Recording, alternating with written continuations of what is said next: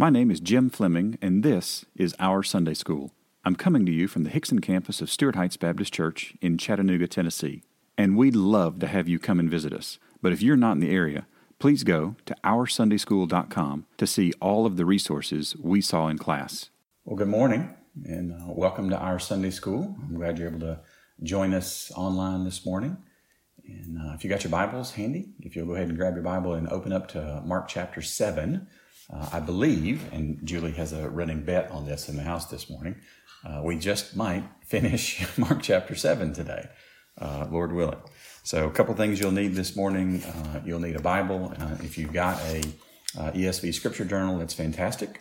these are super helpful. This is what we've been giving out to our members for the last year and a half or so as we've been going through Mark, as well as the handout. You can go to OurSundaySchool.com and click on the Read tab, scroll down to today's date and get a copy of today's handout. So I'd encourage you to do that. Uh, this week's handout is the exact same as last week's handout. Uh, I thought we would finish uh, Mark 7 last week, but we didn't. And uh, we got through the first three verses of this particular handout. So we'll do a, a quick recap and then uh, jump into Mark 7 uh, 34 right after we talk about the question that we ask each week What is God doing in you through His Word from the portion of Mark that we've studied so far? Uh, so I'll give you a, a, minute to be thinking about this. And uh, while you're thinking through that, I'm going to read Mark chapter 7 for us. And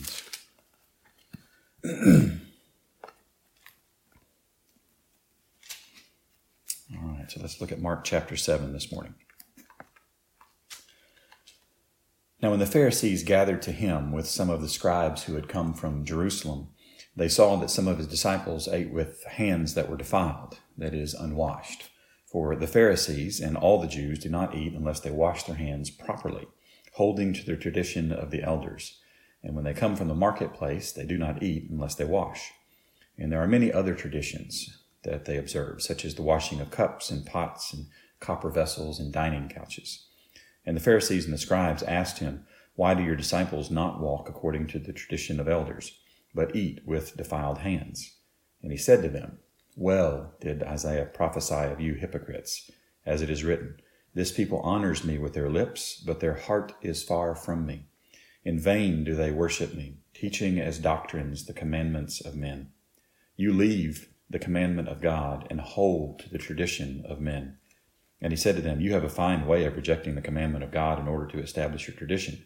For Moses said, Honor your father and your mother and whoever reviles father or mother must surely die. But you say, if a man tells his father or mother, whatever you would have gained from me is Corban, that is, given to God, then you no longer permit him to do anything for his father or mother, thus making void the word of God by your own tradition that you have handed down. And many such things you do. And he called the people to him and said to them, Hear me, all of you, and understand. There is nothing outside a person that by going into him can defile him. But the things that come out of a person are what defile him. And when he had entered the house and left the people, his disciples asked him about the parable. And he said to them, Then are you also without understanding? Do you not see that whatever goes into a person from outside cannot defile him, since it enters not his heart but his stomach and is expelled?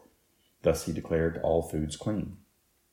And he said, What comes out of a person is what defiles him. For from within, out of the heart of man, come evil thoughts sexual immorality, theft, murder, adultery, coveting, wickedness, deceit, sensuality, envy, slander, pride, foolishness. All these evil things come from within, and they defile a person.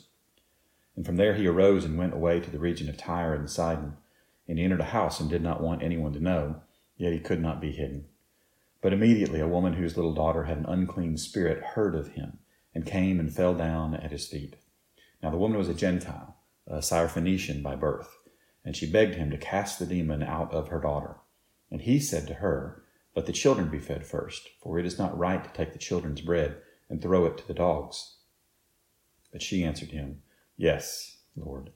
Even the dogs under the table eat the children's crumbs.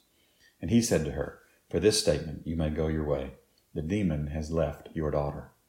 And she went home and found the child lying in bed and the demon gone. Then he returned from the region of Tyre and went through Sidon to the Sea of Galilee in the region of the Decapolis. And they brought to him a man who was deaf and had a speech impediment, and they begged him to lay his hand on him. And taking him aside from the crowd privately, he put his, e- his fingers into his ears, and after spitting, touched his tongue. And looking up to heaven, he sighed and said to him, Ephphatha, that is, be opened. And his ears were opened and his tongue was released, and he spoke plainly. And Jesus charged them to tell no one. But the more he charged them, the more zealously they proclaimed it. And they were astonished beyond measure, saying, He has done all things well. He even makes the deaf hear and the mute speak.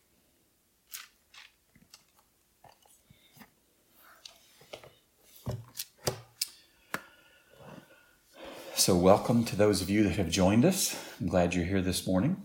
Uh, online, it is. I look forward to being able to see you in person. Uh, just a quick word about that. I'll probably, uh, if I remember, repeat this information at the end of the lesson today. Uh, but next week, we begin our regathering plan at Stuart Heights, and there'll be uh, the schedule is to have all four morning worship services held live in person uh, but there will be no Sunday school live on campus next week. Uh, it'll be likely a couple of weeks before that happens.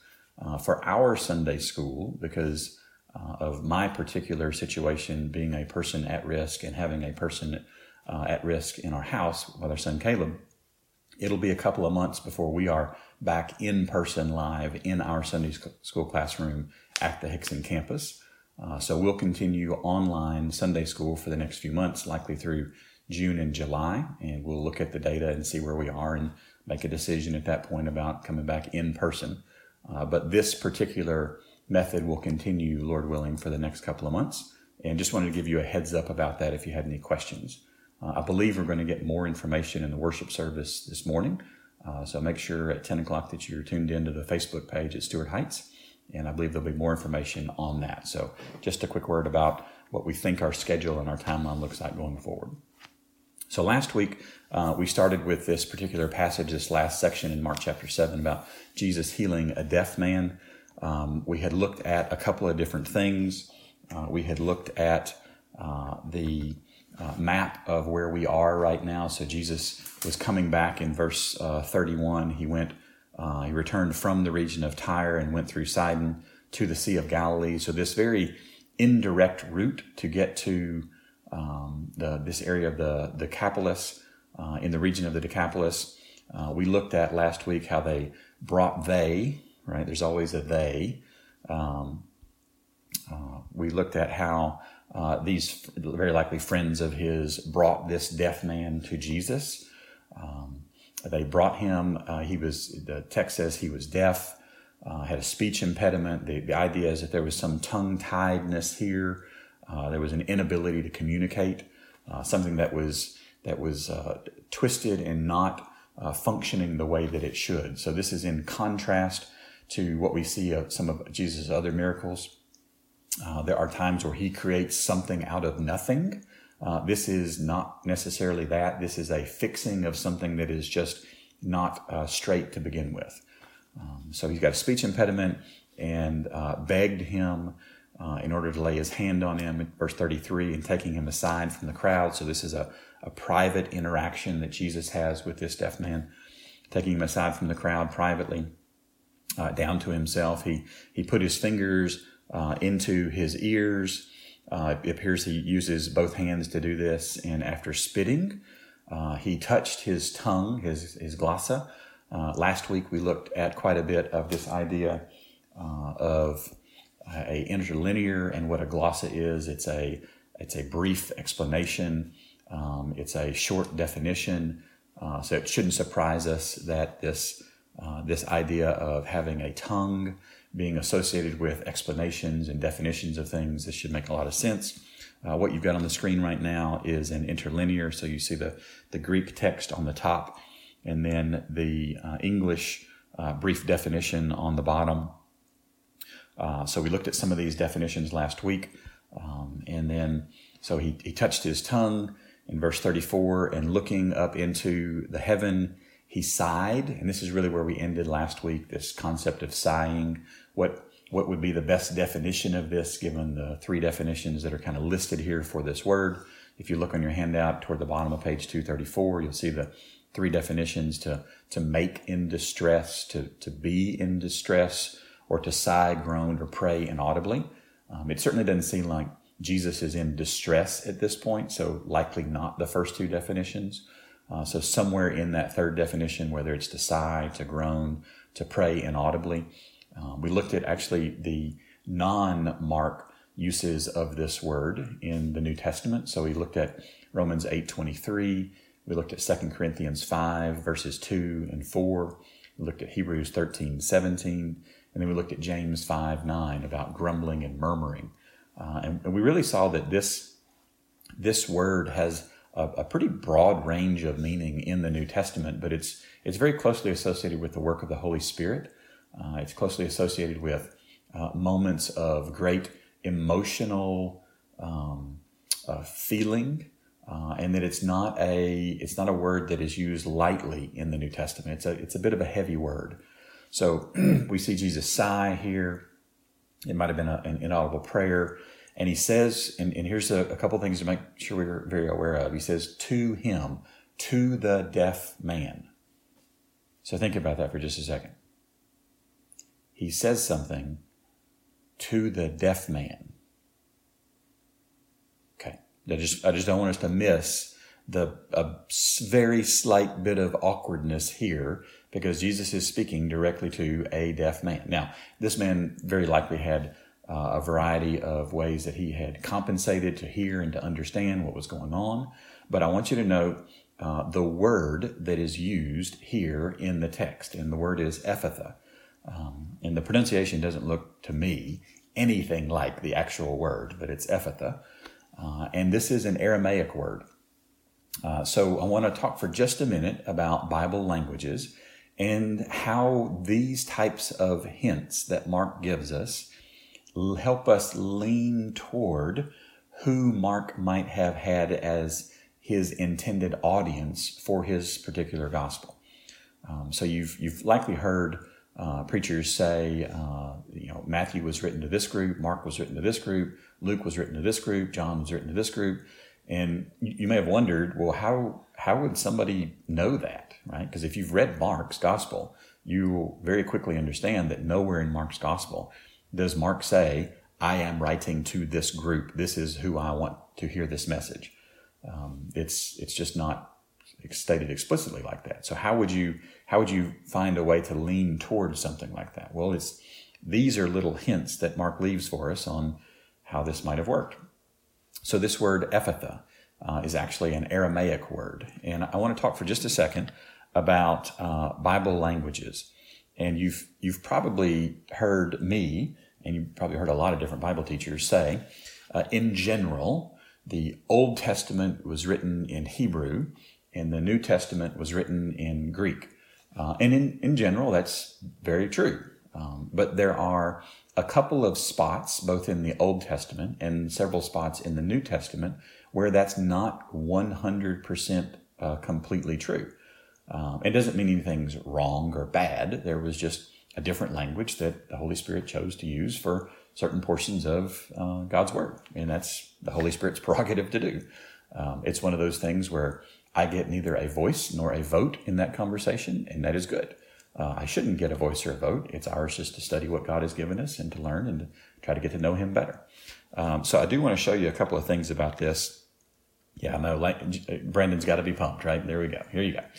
Um, so in the Old Testament, the Old Testament is written in Hebrew, except for, uh, and I want to blow this up just a little bit so you can see it very clearly, except for uh, a single word in Genesis a single sentence in Jeremiah, five stories in division. There's actually several chapters in Daniel, and then uh, a couple of chapters in Ezra. Uh, and these are in Hebrew. And again, I, am not a I'm not a huge fan of Wikipedia as a uh, definitive source for all things theological information, but th- they do have a really good way of organizing and structuring information that's easy to pull. And it's a really good article, the Biblical Aramaic, if you want to kind of dig in and see what some of these um, examples are. So that's the that's the Old Testament. Um, in the New Testament uh, is written in uh, Koine Greek, uh, except for certain phrases. There's a few phrases here and there. Um, there's a few names, uh, and then there's a few places. And uh, I, I want to explore just a few of these for a second because what we'll see is we'll see that some of these show up in extremely well known Bible passages. So if you look at the, the phrases, the first one that's listed there is Ephphatha. Um, and Ephphatha is actually uh, in in Aramaic, it's a single word. In English, it's a phrase. It's be opened. And we'll talk about what that more in just a moment. Uh, but you may have heard the word uh, Abba.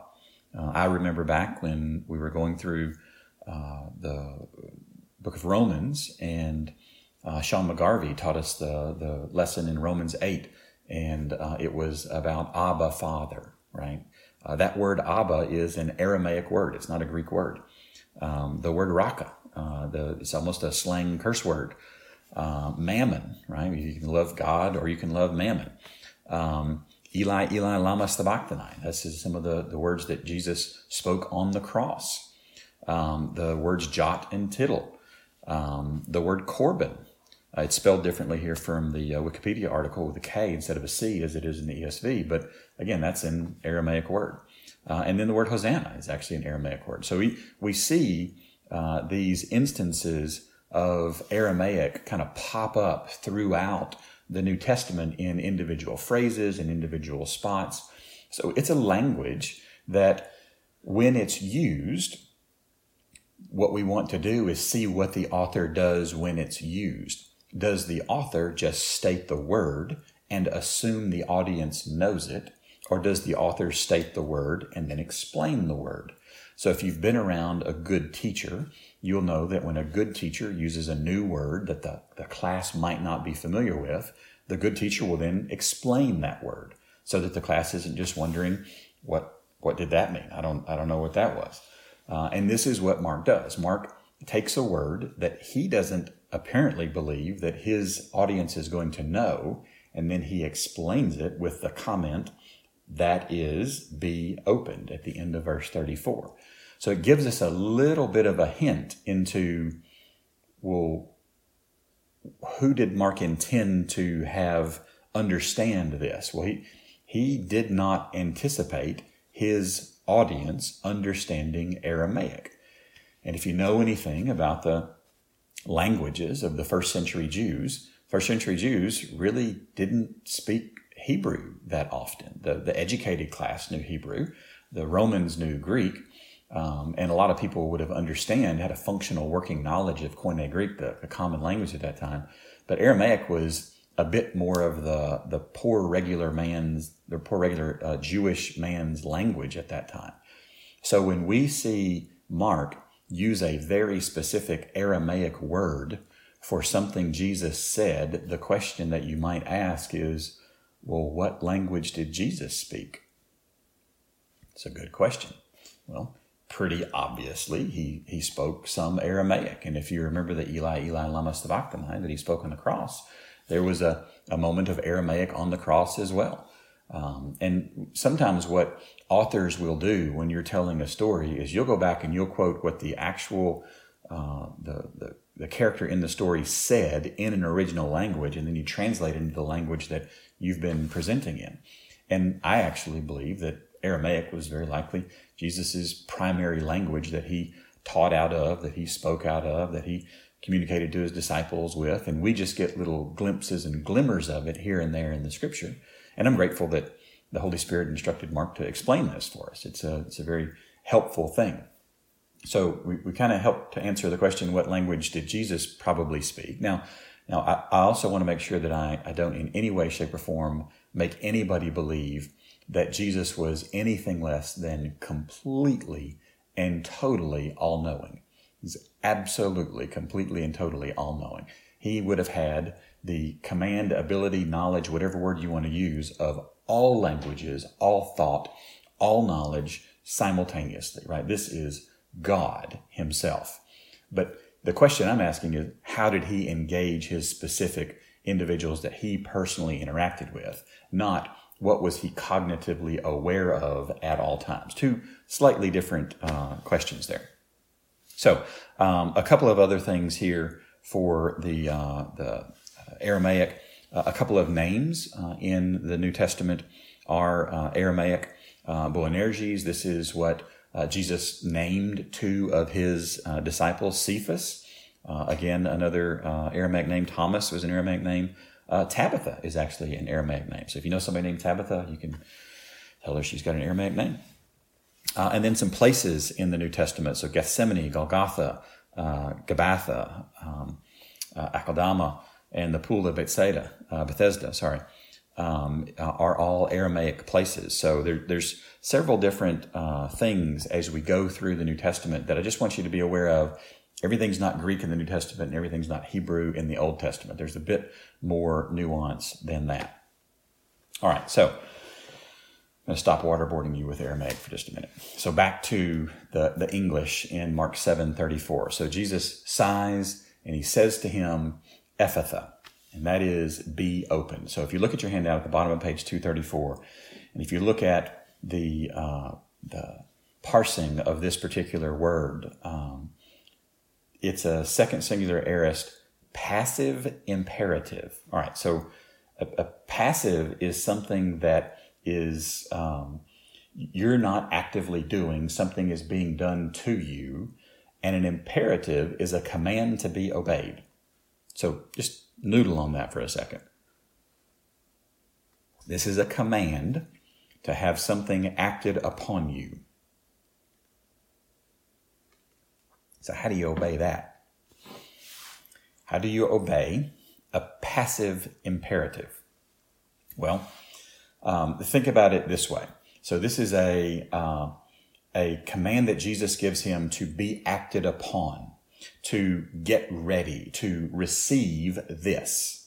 So, what do you do? How do you obey a passive imperative? You you receive it, right? You you passively obey it um, you are receptive to this command. And the, the great thing about this word be open, the meaning of the word is to open thoroughly. It is not a, uh, Jesus did not take his twisted tongue and his ears and just slightly adjust them so that he got 20% improvement or 30% improvement or 50%. It was thoroughly. Uh, our son struggles with uh, chronic pain and he's seeing several different uh, pain specialists and uh, all types of different therapy. And the invariably, after you get to know uh, the first meet and greet with a new doctor, one of the things that they ask you is, "What is your goal?" And so they, they talk to Caleb about his goals for his pain and goals for his range of motion and goals for this. And uh, the doctors get very, very nervous when things like, I want full function, I want no pain are mentioned because they know they don't have the ability to promise that. And I, I love the contrast here with Jesus and his ability to heal, his ability to speak truth, his ability to save. It is not a partial uh, 20%, 30%, 50%. This is a complete and total healing of this man. It is a beautiful, beautiful thing. So if we keep if we keep looking here in verse 35, and it says, and his ears, his akoe, uh, were opened. And if you look at the top of page 235, your handout there, that verb is a passive indicative.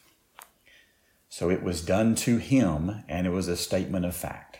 So Jesus commanded him to passively receive the healing. And what happened? He passively received the healing. He obeyed this passive imperative. I think it's just, it's a really it's a really neat little uh, thing here in the story. So, uh, and his tongue, uh, the the band or the ligament here is a different word than glossa. Um, the band or this this impediment or this disability. The, the, the way this word is kind of described is that there was some kind of a a shackle or a chain or something that was holding it back. Is his his tongue, this ligament, and the next word is glossa, was released again if you look at that released, it was a passive indicative. He he didn't do this statement of fact. You know, Mark is screaming grammatically, this guy didn't heal himself, Jesus did this. So I don't want you to miss the beauty and the complexity behind the scene under the surface of the words here that just echo about Jesus' power to save, about Jesus' power to heal, about Jesus' power to set straight that which is broken. And if you think there might be a message for our world today, I would argue that is what it is. Jesus' power to heal, to make straight, and to fix what is broken. Because we are a broken people. We live in a broken world. We engage with broken people. And while it is heartbreaking to see injustice, and it is heartbreaking to see uh, just sin, there is coming a day wherein the Savior of the world, the King of kings and the Lord of lords, will impose justice flawlessly. And he will do it completely. It won't be a, well, we'll get a little here and a little here and a little here. It'll be done. And I, I don't know about you, but I am I am eagerly awaiting that day, and I would say, Come quickly, Lord Jesus. So back to the text here. So his his tongue was released. So I want to show you where this word release shows up elsewhere in Mark's gospel. So if you look at Mark 1 7, back in the first chapter of Mark, this is uh, John the Baptist talking about Jesus. Verse 7 says, And he preached, saying, After me he comes he who is mightier than I, the strap of whose sandals I am not worthy to stoop down and untie. So, in case you're wondering why John's words about untying Jesus' sandals might have been recorded, because that's the same word that is used for the releasing of this man's tongue, because it was tied up. It wasn't in its rightful spot. Uh, if you look at Mark 11, verse 2, Mark 11, verse 2. This is the uh, triumphal entry into Jerusalem. And uh, Jesus says to them, Go into the village in front of you, and immediately as you enter it, you will find a colt tied on which no one has ever sat. Untie it, that's the word, and bring it. And if anyone says to you, Why are you doing this? So, this idea that there was some physical thing that was tied up that needed to be untied, this is the concept here. So, his tongue is untied, and he spoke plainly now look for the definition of the word plainly here. This is an, an upright manner. This is correctly. This is the only time this word is used in Mark's gospel. And Jesus didn't heal him and just fix the physical problem. He healed him and enabled him to flawlessly use that healing. And if you know anything about how physical therapy or surgery works, to repair or restore something that is broken or deformed or not working properly. It is not an immediate snap into 100% effective use.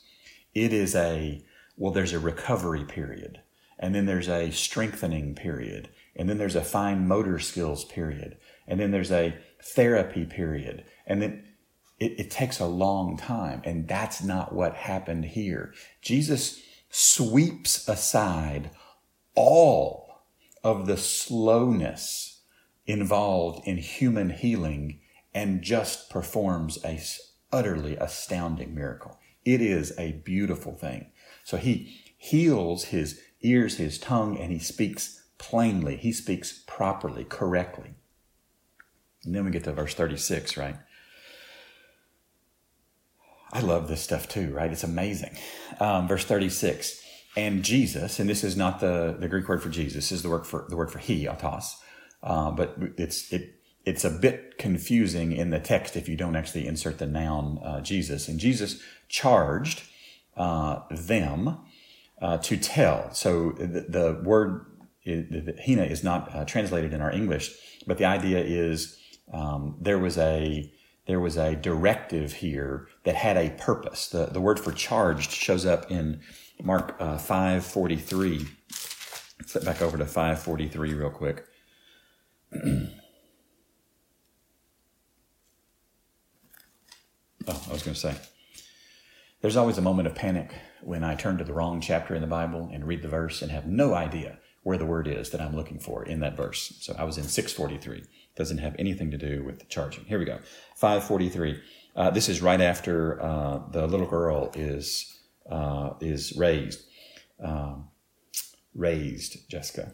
Why would I say raised? Think on that one. Verse 43 And he strictly charged them that no one should know this and told them to give her something to eat. Flip ahead to Mark 8 15. This is after he has um, he is uh, talking about the Pharisees and the, the, their teaching, and he says, and he cautioned them, saying, "Watch out, beware of the leaven of the Pharisees and the leaven of Herod." This is this this challenging. This is this idea of uh, be careful about distinguishing between this and this. Uh, the last time it's used is in Mark 9 9. Um, he's coming down from the transfiguration, right? So these guys have just seen something that's utterly, completely mind blowing. They can't even have imagined, dreamed something like this. Verse 9 As they were coming down the mountain, he charged them to tell no one what they had seen until the Son of Man had risen from the dead, because Jesus had a communications timeline that did not marry well with what everybody who saw him do things wanted to go do. And so Jesus charges them. So who's the them here? I would argue that the them here are the people who brought this deaf man as well as the deaf man to Jesus. So he charges them to tell no one. And this is um, this is this is like absolutely nobody you get to go tell this to. And how do you keep that quiet, right? You're the deaf man who's now hearing and speaking plainly and correctly, and the guy who just healed you told you not to tell anybody. That's a tall order. That's a tall order. So, but, you know, big shocker here, right? The more he charged or repeatedly, this is imperfect middle indicative. So he repeatedly charged them the more, the more zealously or super abundantly, superiorly, they just they just ramped it up. So he would like, don't tell anybody, don't tell anybody, don't tell anybody. And they were telling more and telling more and telling more. So it, it almost feels like there was, a, there was an immediacy to the physical location here for his ability to repeatedly tell them and them telling others about what was going on. Remember, because Jesus, he performed this miracle privately with just the deaf man. So there would have been some going back to the people that brought him and sharing and sharing. And so Jesus would have engaged in this way. It was just a, it was a real mess. But look at the word. Look at the word that Mark uses for how they were talking about it. They proclaimed it. This is the Greek word kerusso. This is that herald where the, the town crier rings the bell and declares what is true. This is a word for preaching. They were actually, in a very real sense, preaching the truth about who Jesus was. He is the one who heals the deaf. If you know anything about the Old Testament prophecies, the Messiah, this is one of the signs that the Messiah was going to fulfill to demonstrate who he is. And Jesus has an issue with the timing of their communication because it wasn't yet time for that to be shared. There was a very specific way and time that Jesus wanted this information to get out, and this wasn't it. So, verse 37 and they were astonished they were astonished beyond measure. This word for astonished is imperfect, so it's repeatedly astonished beyond measure, saying, it's probably my favorite phrase in all of Mark chapter 7, and you, you probably can hear it when I read Mark chapter 7. He has done all things well. This is a true statement about Jesus Christ at all points of his existence in every interaction, in all engagements, every word, every deed, everything that he said and did for us to model, everything that he said and did for us to marvel at, everything that he ever acted, he has done all things well. He even makes the deaf hear and the mute speak. And I want you to notice what they're saying here with these tenses. He has done. This perfect tense is completed action with the results continuing. It's an active indicative. He did it, not the deaf man. The deaf man didn't do this. He has done all things well. He makes present active indicative. The deaf to hear present active and the mute to speak present active. Jesus is actively doing these things.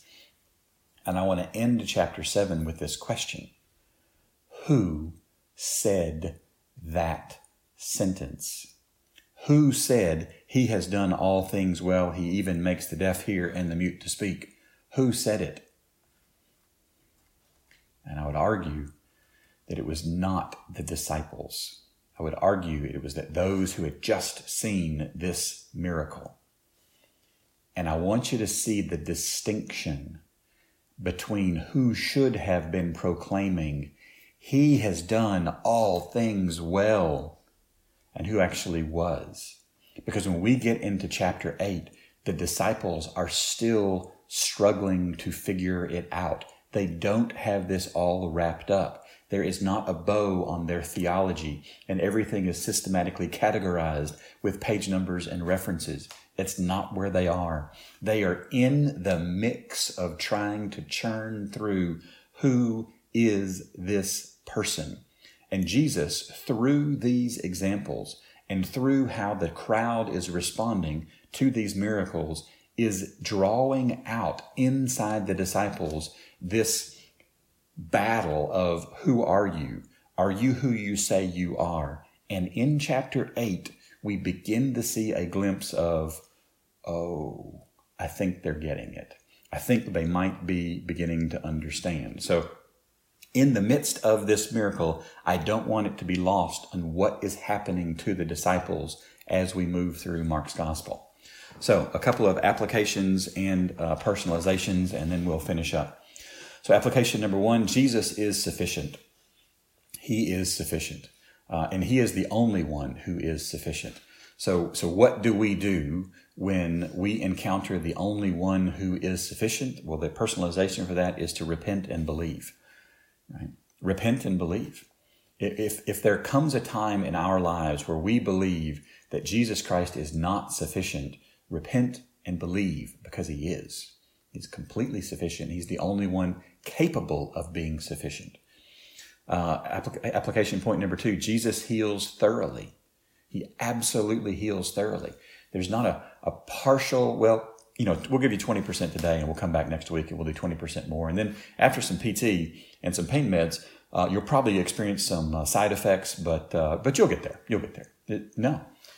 Puts his fingers in his ears. He says one Aramaic word and the man is straightened out. It's Unbelievable. And then number three, Jesus heals actively. There is a personal, intentional, physical engagement that we see with our Savior. And this is encouraging to us because all of Jesus' miracles could have been done from a distance without personally engaging, and that's not how he chose to do it. So, what do we do with that? Well, praise him for his personal engagement, right? We repent and we believe when there are challenges to our, our understanding of His sufficiency or His ability to heal, and we praise Him for His active healing. And then what you can do is you can go back and listen to almost all of this lesson again and just pretend that I'm talking about the healing, the physical healing is a spiritual healing, and virtually everything is exactly the same and true. It's a beautiful, beautiful picture. The physical is a picture of the spiritual about what is going on uh, in Jesus' ministry as he moves on. So it's uh, 9:45, so we'll wrap up. Uh, that is my commitment to those of you that want to go back to the services uh, in uh, in person starting next week. Uh, that I, I, would love for you all to be able to participate online in Sunday school with us live at 9:07. Uh, but I also want to make sure that I finish on time so that you got time to get in the car and drive to church and go worship as a congregation and then uh, come back and tell us how it went because I'd love to know uh, we're praying for you guys. We love you guys. Uh, your last blank on the handout down there at the bottom, your only blank on the handout, the bottom of page 236 is next week. We'll start at Mark 8 1. Uh, so we'll do our, our typical review of uh, the overview of the chapter, uh, walking through the process and our homework. So if you've got any uh, questions, if you've got any feedback or comments, I'd love to hear those. but as we as we finish up, I would just encourage you if you need to If you haven't already subscribed to the podcast or the YouTube channel or the email, you can do that at uh, oursundayschool.com on the subscribe tab.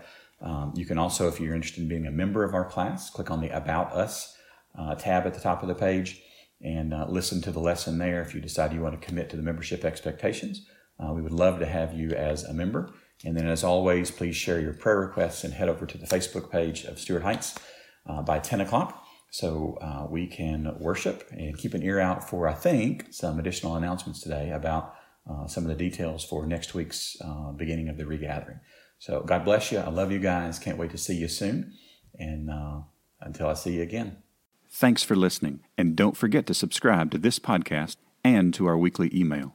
You can do both at oursundayschool.com.